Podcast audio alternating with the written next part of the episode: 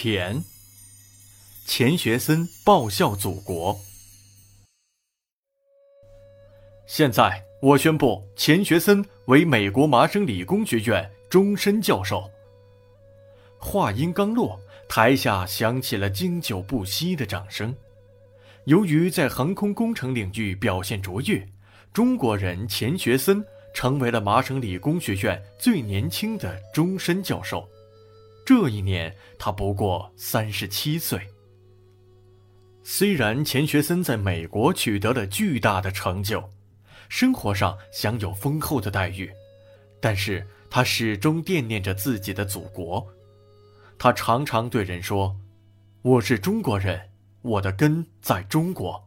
我可以放弃在美国的一切，但不能放弃祖国。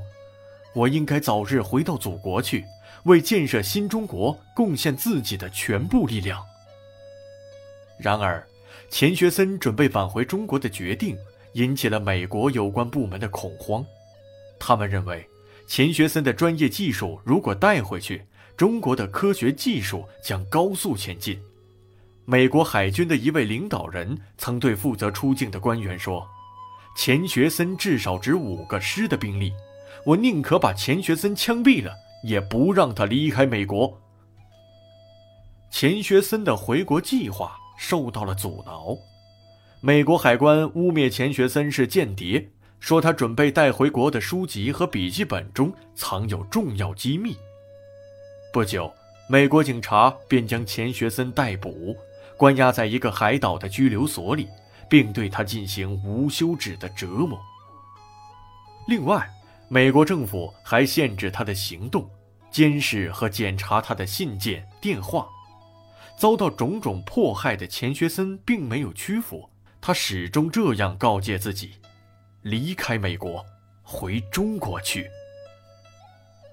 五年过去了，钱学森争取回国的斗争得到了世界各国主持正义的人们的支持，更得到了中国政府的极大关怀。一九五五年八月，美国政府终于被迫同意钱学森返回中国。到达北京的第二天清晨，钱学森就和妻子带着他们的两个孩子来到天安门广场。他激动地说：“我相信我一定能回到祖国。现在，我终于回来了。”冲破重重阻拦而回国的钱学森，一头扎进了军事科学的研究中。他倾其所学。不断推出新的科研成果，为祖国的国防事业竭思尽致，做出了巨大的贡献，被誉为“导弹之父”。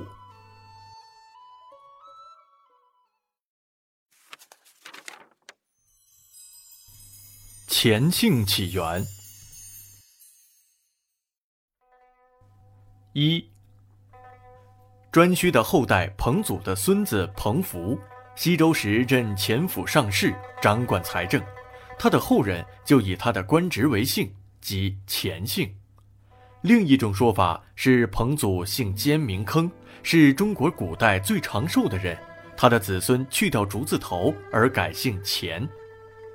二次姓，如台湾高山族土著七姓中有一支因有功于国家，被乾隆帝赐姓为钱。博文馆，中国历史上的六元。古书中“元”有第一名的意思。你知道中国历史上唯一连中六元的人是谁吗？他就是清乾隆时期的钱起。钱起二十八岁时，以县府院士三个第一考上秀才，人称小三元。接着，他又在乡试考中第一名。进京会试时又考中第一名，在殿试中又摘得状元桂冠，成为清代第一位连中三元的状元。加上考秀才夺得的小三元，就成为了中国科举史上唯一夺得六个第一的状元。